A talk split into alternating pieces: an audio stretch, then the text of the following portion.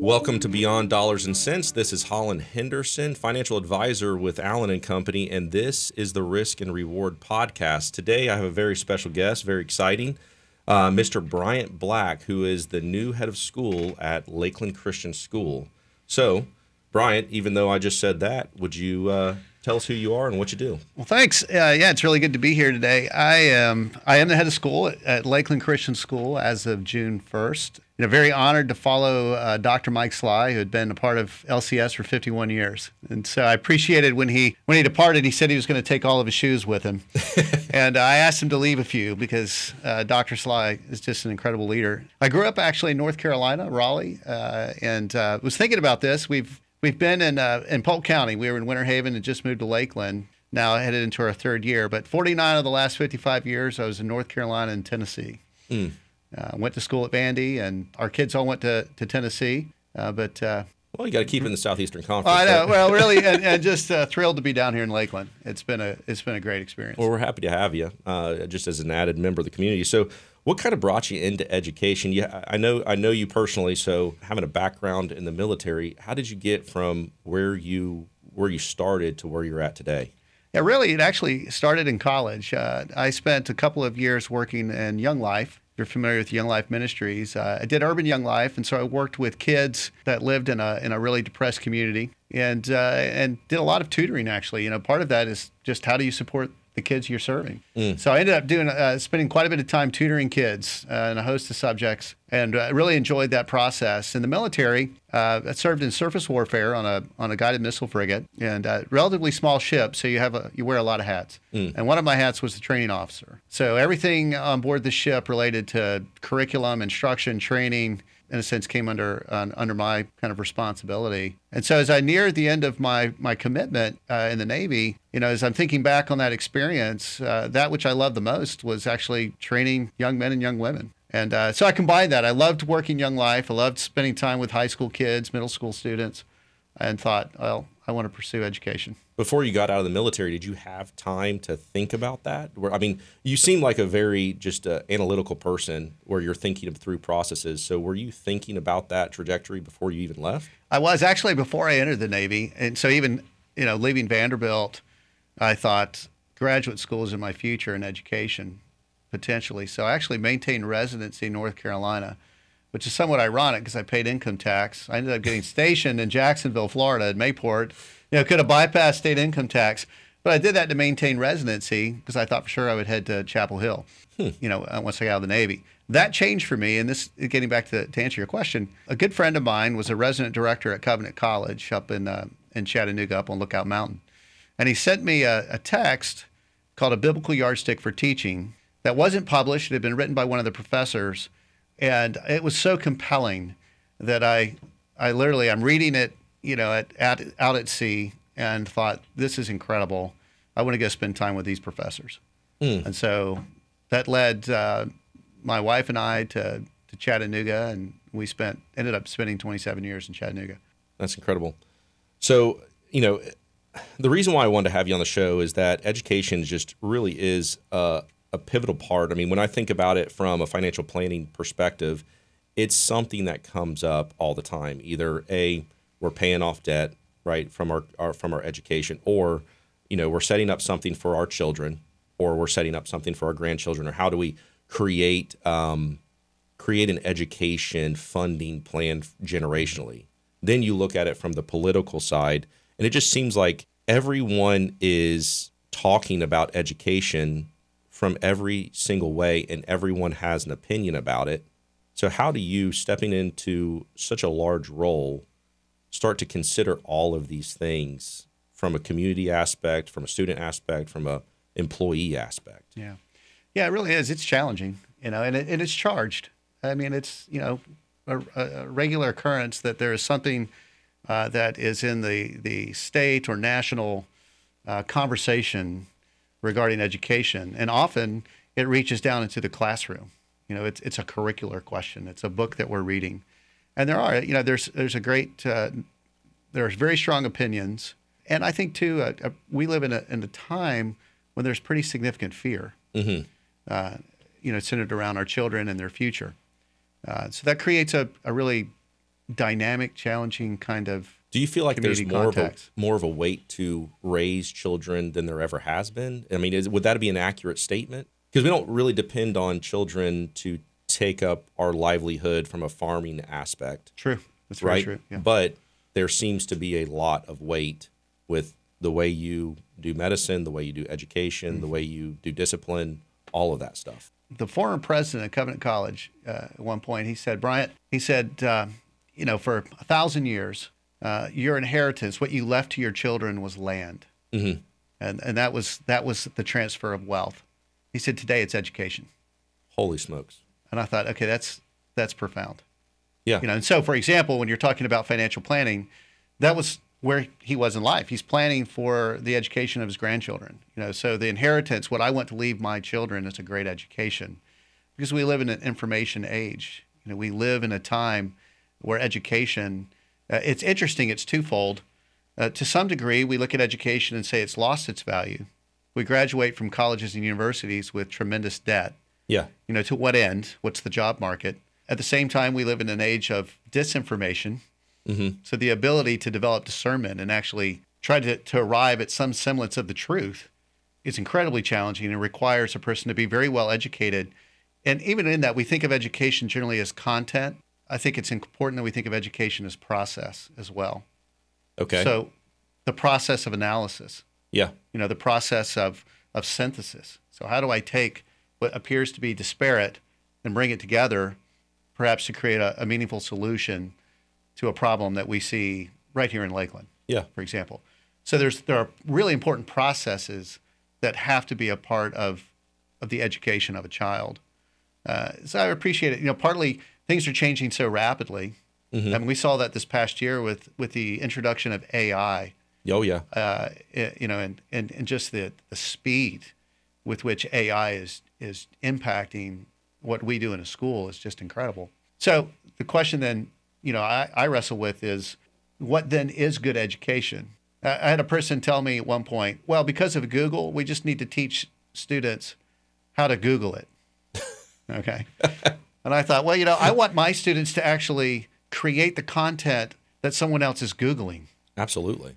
You know, so you know, so that's that's you know, kind of at a macro level, how I think about those questions, and the ability to learn, right? The ability to to read uh, narrative, to interpret that, to analyze that narrative, is going to be critical to answering the kinds of questions you were just asking, or the topics about financial planning, Yeah, uh, about politics, you know, about the war that's erupted in the Middle East. yeah. How do I make sense of it? Was that the role of the college prior? I mean, in years past, that was more of the role of the college to create the processes for weighing information, where K through 12, you know, was more of the learning how to learn. Would, would that be an Uh, Oh, I accurate think assessment? so. I think so. And then now, uh, has it just backfilled into every single grade of you have to weigh these things? No, I think you're right. And and actually had a, a conversation recently with a teacher who felt pressed by content. And I said, remember, process is content.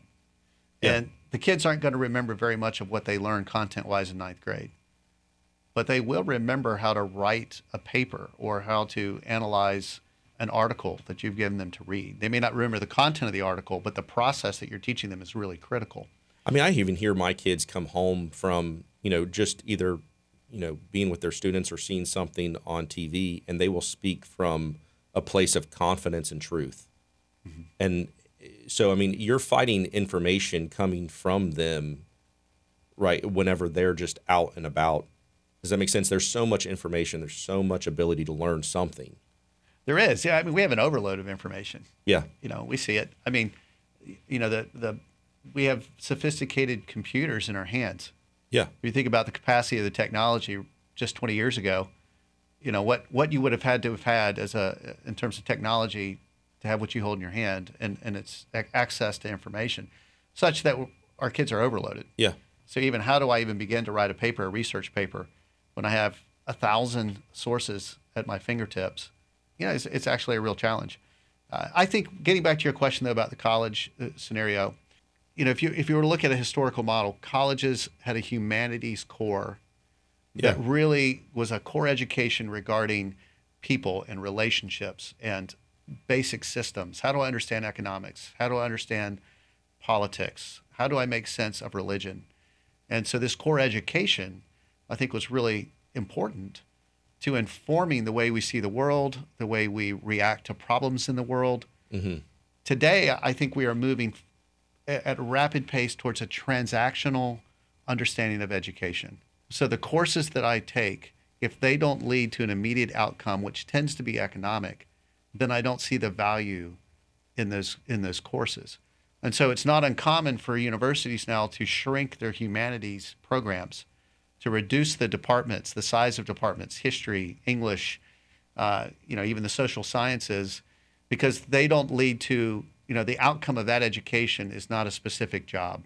Holy smokes. And so we we are we just don't value that education. And I appreciate our movement towards the idea that of self-actualization in the sense that you know let's let that child figure out who they are and and and then design their own education. But there's some presumption in that a 13 year old or a 14 year old or a 17 year old actually knows what they need to know to well, be well educated. let's take a quick break and we'll be right back.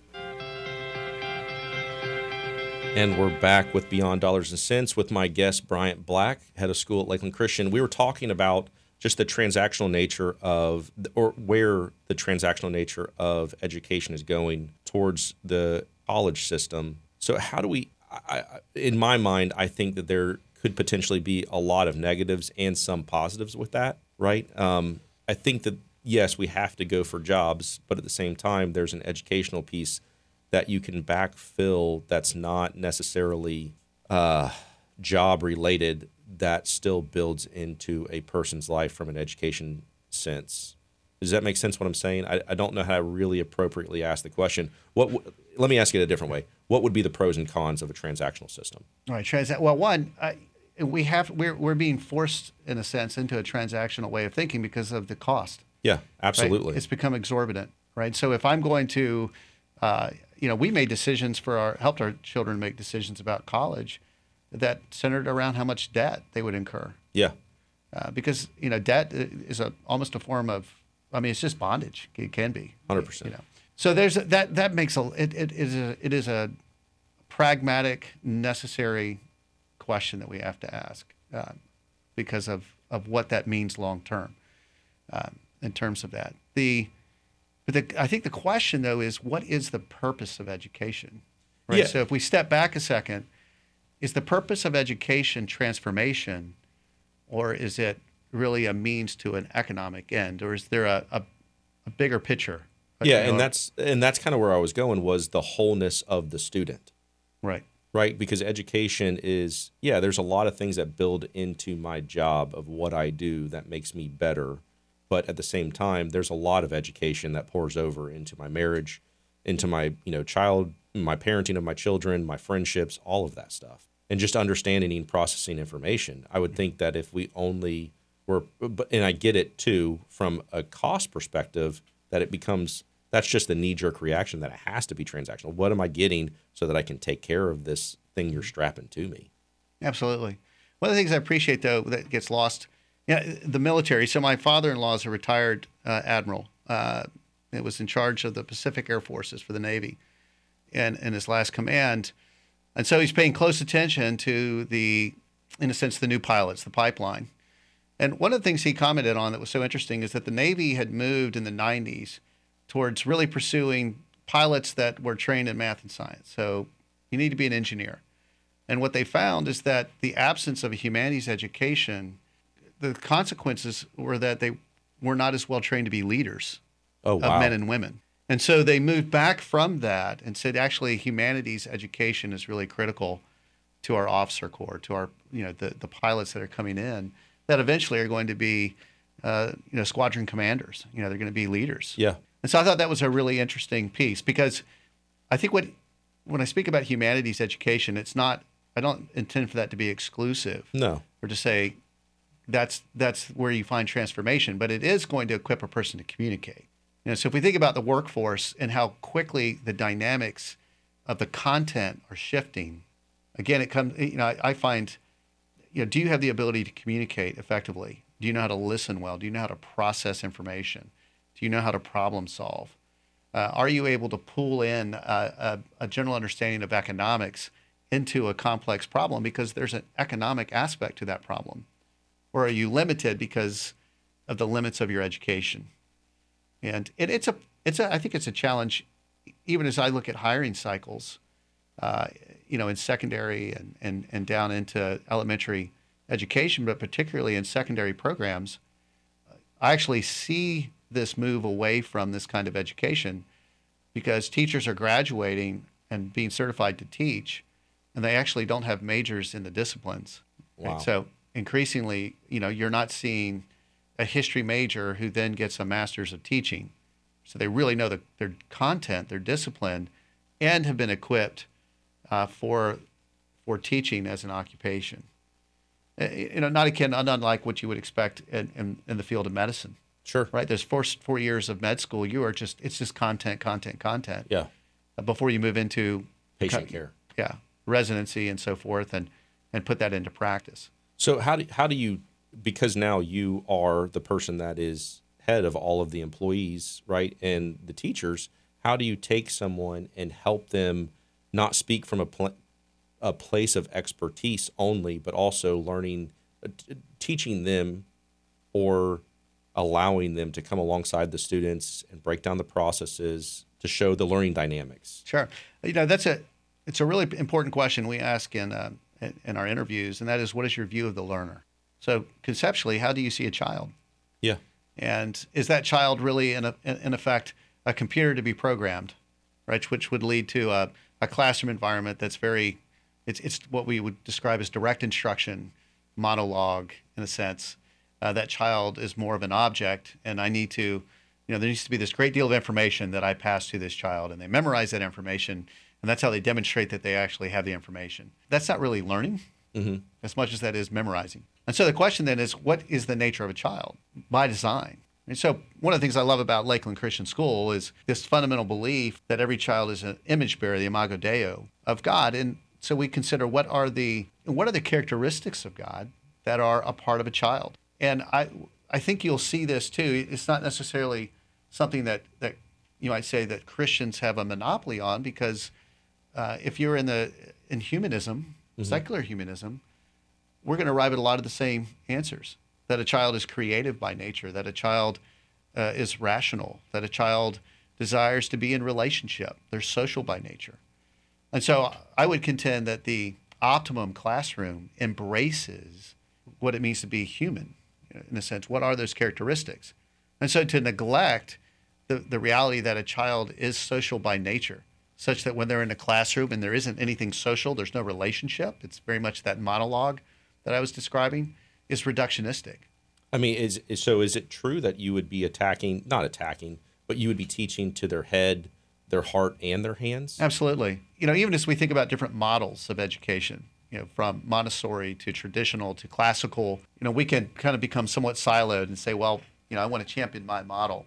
Mm-hmm. But I think what you'd find is that each model, in a sense, taps into that reality to, to an extent, right? So I love the fact that the classical model understands that children are sponges, you know, and, and in that first stage, I think what they describe as the grammar stage. Mm-hmm. Incredible capacity to, in a sense, retain information. And then they're moving to a model that says, now what do we do with the information? Mm-hmm. Which is great. The Montessori program that understands that children are incredibly creative, you know, they're the, the imagination and just give them space to explore, you know, with curiosity is, is tremendous. Uh, one of the things I appreciate about some traditional models, I'll, I'll simply say a transformational Christian view, is the idea of application. Right. So how do I actually put this into practice to a purpose uh, that is that transcends myself? Right. So there's something greater in the community of Lakeland that we want to be a part of, that we want to engage, that is is good for Lakeland. It's good for the people in Lakeland, uh, as a reflection of of an education that says, let's use a cliche, let's make the world a better place. Yeah. So how do, how do you if you are a parent, a new parent, how are you making decisions? What's the best way to make decisions on, on school of where your children should go? Because you do have classical, Montessori, traditional. I mean, public, private. I mean, homeschool. There's a lot of opportunities out there. Well, partly, you know, how uh, parents know their children mm-hmm. better than anyone else does. Mm. And so, what even as a child is, is growing up, they're two, three, four years old. Where do you see them thriving? Mm-hmm. Now, we considered homeschooling our oldest son, but we recognized that he was incredibly social, and if he were not in a social environment, that he would die on the vine. Mm. You know, so he needed to be in that larger community, you know, school community, and yet our younger son needed to, you know, we had him uh, in a homeschool environment for a season uh, because uh, the contact with people and the expectations fostered acute anxiety. So that's kind of specific to my, uh, you know, our circumstances. Yeah. But really, it is. It's understanding your child, in a sense, what makes them tick, and then considering models, you know, that align to that. And and that's an instructional piece. The other question is that school also has a curriculum. Yeah. And what is the curriculum teaching? How is it shaping my child? Yeah. Do I agree with with what you might describe as a conceptual framework, a worldview that is is going to be implanted in a sense? It's going to be cultivated in my son or daughter. Yeah, because you can't really fight against that. Yeah, If they're you know they're in that school environment anywhere from six to eight hours a day, and if they're involved in athletics or anything co-curricular, that could be a ten-hour day yeah. that they're under the care of other people. hmm It's a it's it's a it is a weighty position that you hold. So let's go ahead and take our next break, and we'll be right back. And we're back with Bryant Black, um, new head of school at Lakeland Christian. I, I'm really enjoying this conversation. Maybe it's because of the season of life that I'm in with three small children and just watching them grow and the differences that they that they have. And I I feel like education is kind of taken in, in my in my view, w- watching my children versus what I experienced. I'm not saying what I experienced was poor, um, but it seems more dynamic now, right? There's more of a focus on STEM and STEAM. And I, did, I don't know how many more acronyms there there are, um, but also allowing the child to play, curiosity, allowing there to be more opportunity for failure because then once they fail, they can, you know, how do you regain? I, I had a client tell me one time her and her husband were golfing and she was getting frustrated because it was just never ending in the fairway. And he said, listen, you know, we're paying to do this and you're not going to learn how to be a great golfer unless you can hit it from the rough. Right. And so I, It's a great word. it, it is, and so I, I I've kind of put that in my heart and just watching my kids, like learning through processes. So, what is your what's your perspective on the way that education is moving in those directions? I think that uh, I was recently asked this question of uh, what is uh, what are the, the most important, in a sense, character traits that that we hope to cultivate in our students and our children. You know, and this is in the context of, of a parent saying, I just want my kids to be happy. And my response was, Well, I really want our kids to be resilient Yeah, because they're going to be unhappy at times. Uh, they're just going to be. You know, they're going to fail. It's a question of when, not if, you know, in this world. And so, really, the question is, what then do I do? How does a child respond to failure? You know, and that failure in a school context can be, I, I got my first B or my first C. It's not even failure, really, but but it feels as like failure because the child's never had that experience. So are we are we really teaching our, our children to be resilient? Yeah, I think historically that's one of the, the most important traits of a culture or a people, or their resilience in the face of hardship, calamity, you know, war, uh, you know, these kinds of things that if we look at the historical record, it's a question of when they happen, not if. Yeah. So I, I want to come back to this question because there's a couple of other things I want you to answer, but there there is one that you're bringing to mind. You know, a school is a, a very different place because you have three different parties. You have the teacher, which is you know shares the role of an employee as well as the person in charge of the classroom, and then you have the parent who is ultimately providing the way for the child to go to school whether it doesn't matter which way you've chosen they're either paying for it or taking the kid there's a cost an investment if you will you know to raise that child. And then you have the child who is the client maybe if from a business perspective but that person may or may not want to be there. Like Right. so how do you you know whenever you were talking about failure and you're talking about an experience with a child how do you measure what that looks like? Does it make sense what i'm Oh, it does, and it really ties into your earlier question about parents, you know, having a, a plethora of options and having to make decisions. Mm-hmm. You know, and one of which is to simply look at the data. And so, if a school won't actually share its data with you, when I say that, I mean, you know, their testing platform. So if that's NWA, it's SAT, it's ACT, it's pre. I mean, there's a there's a host of you know, or the the states. You know, if it's a public school, what are the state scores? Yeah. That should be readily accessible, and it will tell you something about the school. And you could simply look if you know if you do a little bit of digging, uh, you can actually identify the objectives uh, that are actually being tested. So if a school has strong test scores, you know the objectives because those are are accessible. It's all public record, and that gives you at least some insight to how that school is performing against the expectations of what you know what they're expected to teach. You might say, uh, with respect to a child. But I, you know, in terms of the parties, I think increasingly we're seeing a fourth party, which is the politician. Oh, right? And and I think that's problematic because generally policy is made when the politicians get involved at a state level or a federal level. And it's very difficult for someone at that level to understand what is the local picture.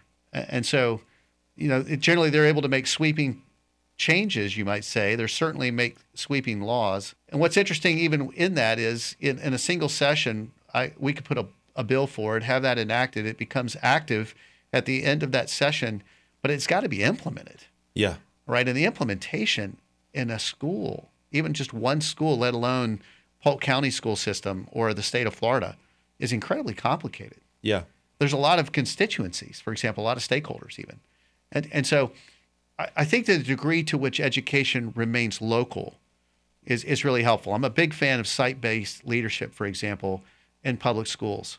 Principals need to be able to lead their faculty. Yeah. That means they need to be able to train them, hire them, if necessary, place them on corrective action. They're there. They know their faculty. They're there every day. And they know their kids. And they know their kids. But if that's happening at uh, only at a, a centralized office or worse yet at a state level, it's it's very difficult to know what actually is happening. It, it, and, and, so that relationship with the parents in that context is critical. Um, you know, so do we create feedback loops, for example? You know, are parents being surveyed? Do do we have good feedback? You know, that informs those kinds of decisions and what is happening in the school. Yeah, because I I would imagine that uh, just generating a state score would be limited. You know, especially whenever you start introducing learning disabilities like dyslexia or ADD or any of those I mean, that's uh, just. I look at my three children; they learn all three different ways, mm-hmm. um, and it, it's just massively interesting. So it, you know, understanding who their teacher is to help them and give them the best information of saying, "Hey, listen, you're the expert in this. Here's the information on my child." But then, whenever you start zooming out and creating it from an, a macro level where it's sweeping changes, that just that seems difficult. It is difficult. You know, the, I appreciate uh, our elementary school this year is is meeting with parents. Each teacher is meeting with with uh, the child's parents, you know, that are in their homeroom, so to speak, mm-hmm. to review their their testing, to actually do a deep dive into what does the testing show us, what do we see, and one of the things I think is helpful even in that context, I encourage teachers, in a sense, is to state the facts, don't draw conclusions. Yeah. Right, because I, I could look on and say, well, this, this student performed poorly on the test. Well, they were lazy. They didn't study. Well, I, I really don't know that. Yeah. The fact is that they did perform poorly on the test. Right. So let's get the facts on the table and then do a careful analysis to understand why the student uh, wasn't successful on that particular assessment, for example, or is not experiencing success learning how to read. You know, if we want to take it down to elementary, they're struggling with their reading. Let's not draw conclusions, but let's let's let's put as much data on the table, so to speak. Is that the best way to kind of fight contention between parents and teachers? It's certainly a, it's a very helpful way. You know, for example, I, am not a fan of social media, and, and, certainly email is a poor way to communicate. I, yeah, I encourage my teachers actually, if if I think, for example, if uh, if if your son or daughter is one of my students, and I think a response to your email requires more than a short paragraph, I need to pick up the phone, call you, and set up a conference. Yeah.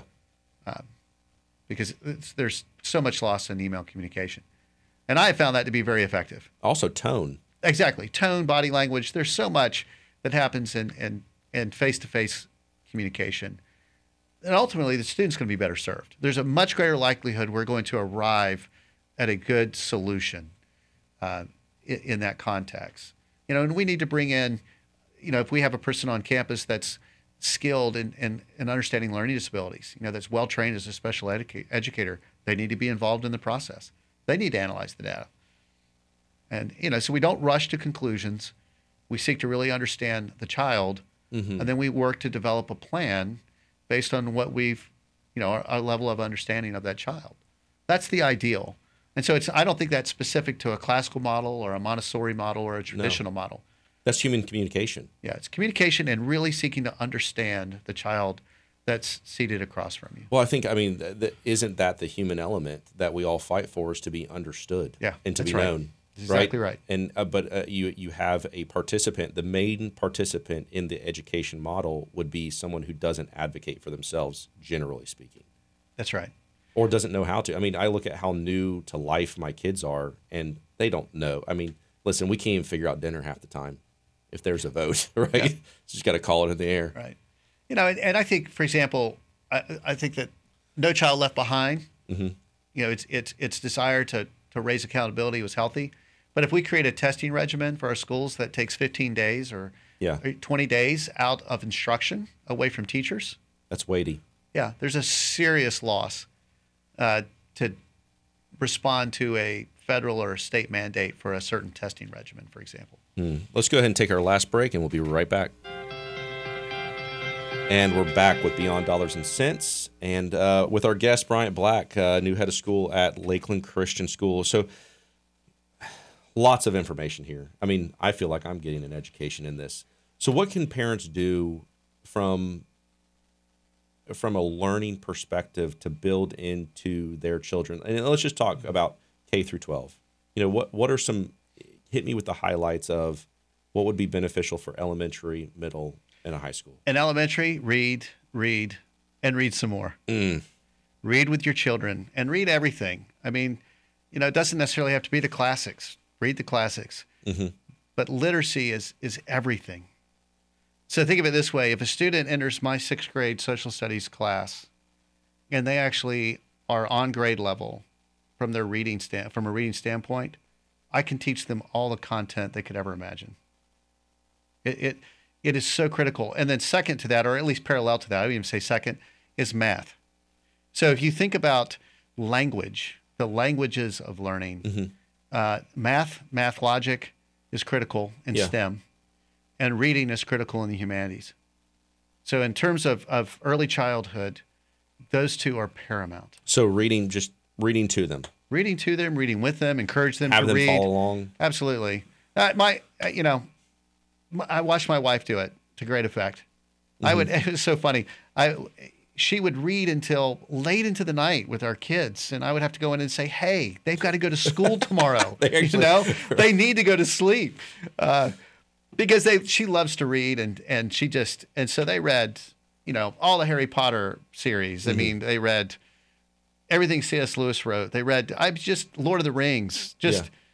you know, great literature, and is- and lots of it. Part of that emulation, as much as it is pronunciation and things like. that. I mean, what what is the big part of that? Is it showing the love for reading as well as It's showing the love them? for reading. It's also, you know, part of that is, you know, certainly at times they were reading, you know, they, they read along, so read out loud. I mean, it's just kind of, I'm going to read for a time, but then it's context, right? Okay, did you understand what's happening in the story? Oh yeah, And so you're asking contextual questions. Mm-hmm. And then what you're doing is teaching reading comprehension. And, and that's, it's just huge. And then with math, take every advantage you have to work with numbers. So, for example, when you're in the kitchen, have your child with you working through recipes and, you know, with a third of a cup, a fourth of a cup, but just working with numbers. Uh, have them actually create a word problem so, for example, in the financial world, g- get them started as soon as you can with uh, understanding interest. Oh yeah. If you take out a loan for a thousand dollars, and don't even necessarily get into APR, you know, just you know, it's it's at eight percent. Let's keep it simple. we're already doing the the yield curve on bonds. You know, so okay, right. So you know, what's eight percent of a thousand? I, you know, or just if if if you're going to invest in in this uh, mutual fund and its rate of return is is seven point eight percent annually, and you invest two thousand dollars, uh, what would you expect to see? What could you withdraw a year from now? Mm I, it just it's it's working with math, working with numbers, working with you know applications, statistics, uh, wherever you have the opportunity to do that uh, is is really critical. Along with that, then is is to take kids out into the field. So are we still in elementary school? Well, it could be elementary, but I think even you know it starts in elementary, but this would be true of of, of middle school as well, and that is experiences. So, uh, you know, with even if it's uh, and say even if, but for example, what are your local restaurants that are owned and operated by people of different nationalities, mm-hmm. where they may hear a different language, because the language spoken in this restaurant is Spanish, or it's Farsi. Uh, you know, it's cultural engagement. So if you've got great markets over in Tampa, there's a great market. Take your kids to the market on a Saturday. Just walk the market. You know, expose them to all kinds of foods. Okay, I've never heard of that kind of, of root or seed. Yeah. All right, let's. I mean, the beauty of having a cell phone, the upside, Yeah. is that you can actually stand there and explore the seed, Oh yeah. find out where it's from, and turn that into an incredible geography lesson. I think Google might have been just created to answer five-year-old questions. you know right? so so i just that experience is is incredibly valuable travel and it doesn't have to be across you know the atlantic it can be traveled to the next state. It can be traveled to a different geographic area. So we're going to go to the mountains and we're going to get into the smokies on the at i mean it's just it, it, as much experience and experience with different people and different languages and customs as as possible. So what about what about middle school and high school? yeah, and then this is, I think, you know, as you move into middle school, particularly as you get into high school, this one is maybe dicey, uh, but allow your kids to take some risk in the sense, uh, you know, and I'm not saying you know to be foolish, Yeah. but but to start to venture out. Uh, you know, I think one of the things I've, that I encounter is, and I understand it, but it's, and this gets back to resilience, is we want to protect our children from suffering. We want to keep them safe, and we live in an age that has become incredibly unsafe. We know that. Uh, but the consequence of which is we're a little bit, you know, like circle the wagons and keep them inside the wagons. Uh, but they're going to step outside the wagon Yeah. the second they set foot on the campus of FSU or University of Florida or uh, NYU or um, Palm Beach Atlantic, they're in a completely different world. Yeah. And so, how do we want to transition to that? You know, in a sense, what's the ramp uh, into that experience? Um, and I think that's that's a- a really important way to think about high school. That's incredible. So how I mean, with your new role now, how do you uh, with everything we've talked about and so much more, how do you gauge success where you're at and what you're going to, you know, five, ten years? Yeah, it's a great question. One, one I think about it community 1st Mm-hmm. So, what degree, to what degree are students engaged in the community? And this is this works all the way down, you know, to K four even in the sense of what's happening on the playground. That sounds great, but just go watch a playground. How are the kids engaged with one another? You know, what does that look like? Uh, are are kids attending your homecoming dances? So, if we have 400 high school students and 375 are at the homecoming dance, we've got a real high level of morale. Yeah. And if they stay until that dance is over, that's an incredible sign of the health of the community, for example, within that school. And even getting back to your original question, those are the kind of questions to ask. And if you want to, you know, so talk to me about student life. What, what does the student life calendar look like in the life of a school for a sixth grader or for a fourth grader or for a, a junior? Yeah, do people and do the children enjoy being there? Right. Go to the homecoming game, the football game, and see how dialed in the students are. And to some extent, you can learn something about the parents as well. Are they enthusiastic or are they all sitting just watching the game? I mean, it's kind of an interesting, you know, just a lot of observation uh, can be really, really telling. We pay attention to data. Uh, you know, data, sometimes we, you know, we, we, we put testing into this category that it's, it's evil, that we're just testing our children but it also can be very formative. And what I mean by that is, is we're using our data to, to identify learning gaps. So a good testing regimen, we use what's called NWEA, and it's the Northwest Education Association testing platform. Uh, we we get very clear data pertaining to reading, language, uh, arts, uh, mathematics, that will take it down into specific objectives uh, in geometry, for example. And so we have the ability to identify this student is really struggling in this particular chapter of geometry within our curriculum. So you can target it. That's exactly. And so we created an advisory program which allows us to do pull out services intervention using our data. Mm. And I think that's important as well. And parents can get access to that data, not specific to students, but certainly at a school level to see what, what they're doing and how they're using the data and what does it tell you about student performance. Well, Brian, I, I am disappointed to say that this is the, the end of the podcast. And I always finish with two questions. So, first question is what are you listening to or reading right now?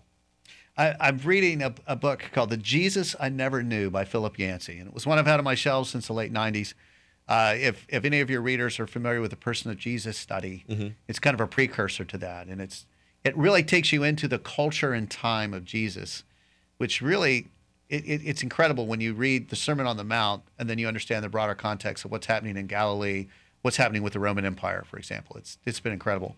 And then another book called The Six Secrets of Change by Michael Fullan. And uh, I've really appreciated it. Michael Fullan is, is describing you know organizations, but he comes out of education. So he was an education leader in Toronto and Canada and, and led uh, that public school district through significant change. So it's it's been really informative thinking about you know our school. What am I listening to? I love the blues, bluegrass, folk music. You know, music that tells a story. Uh, I love. Cool.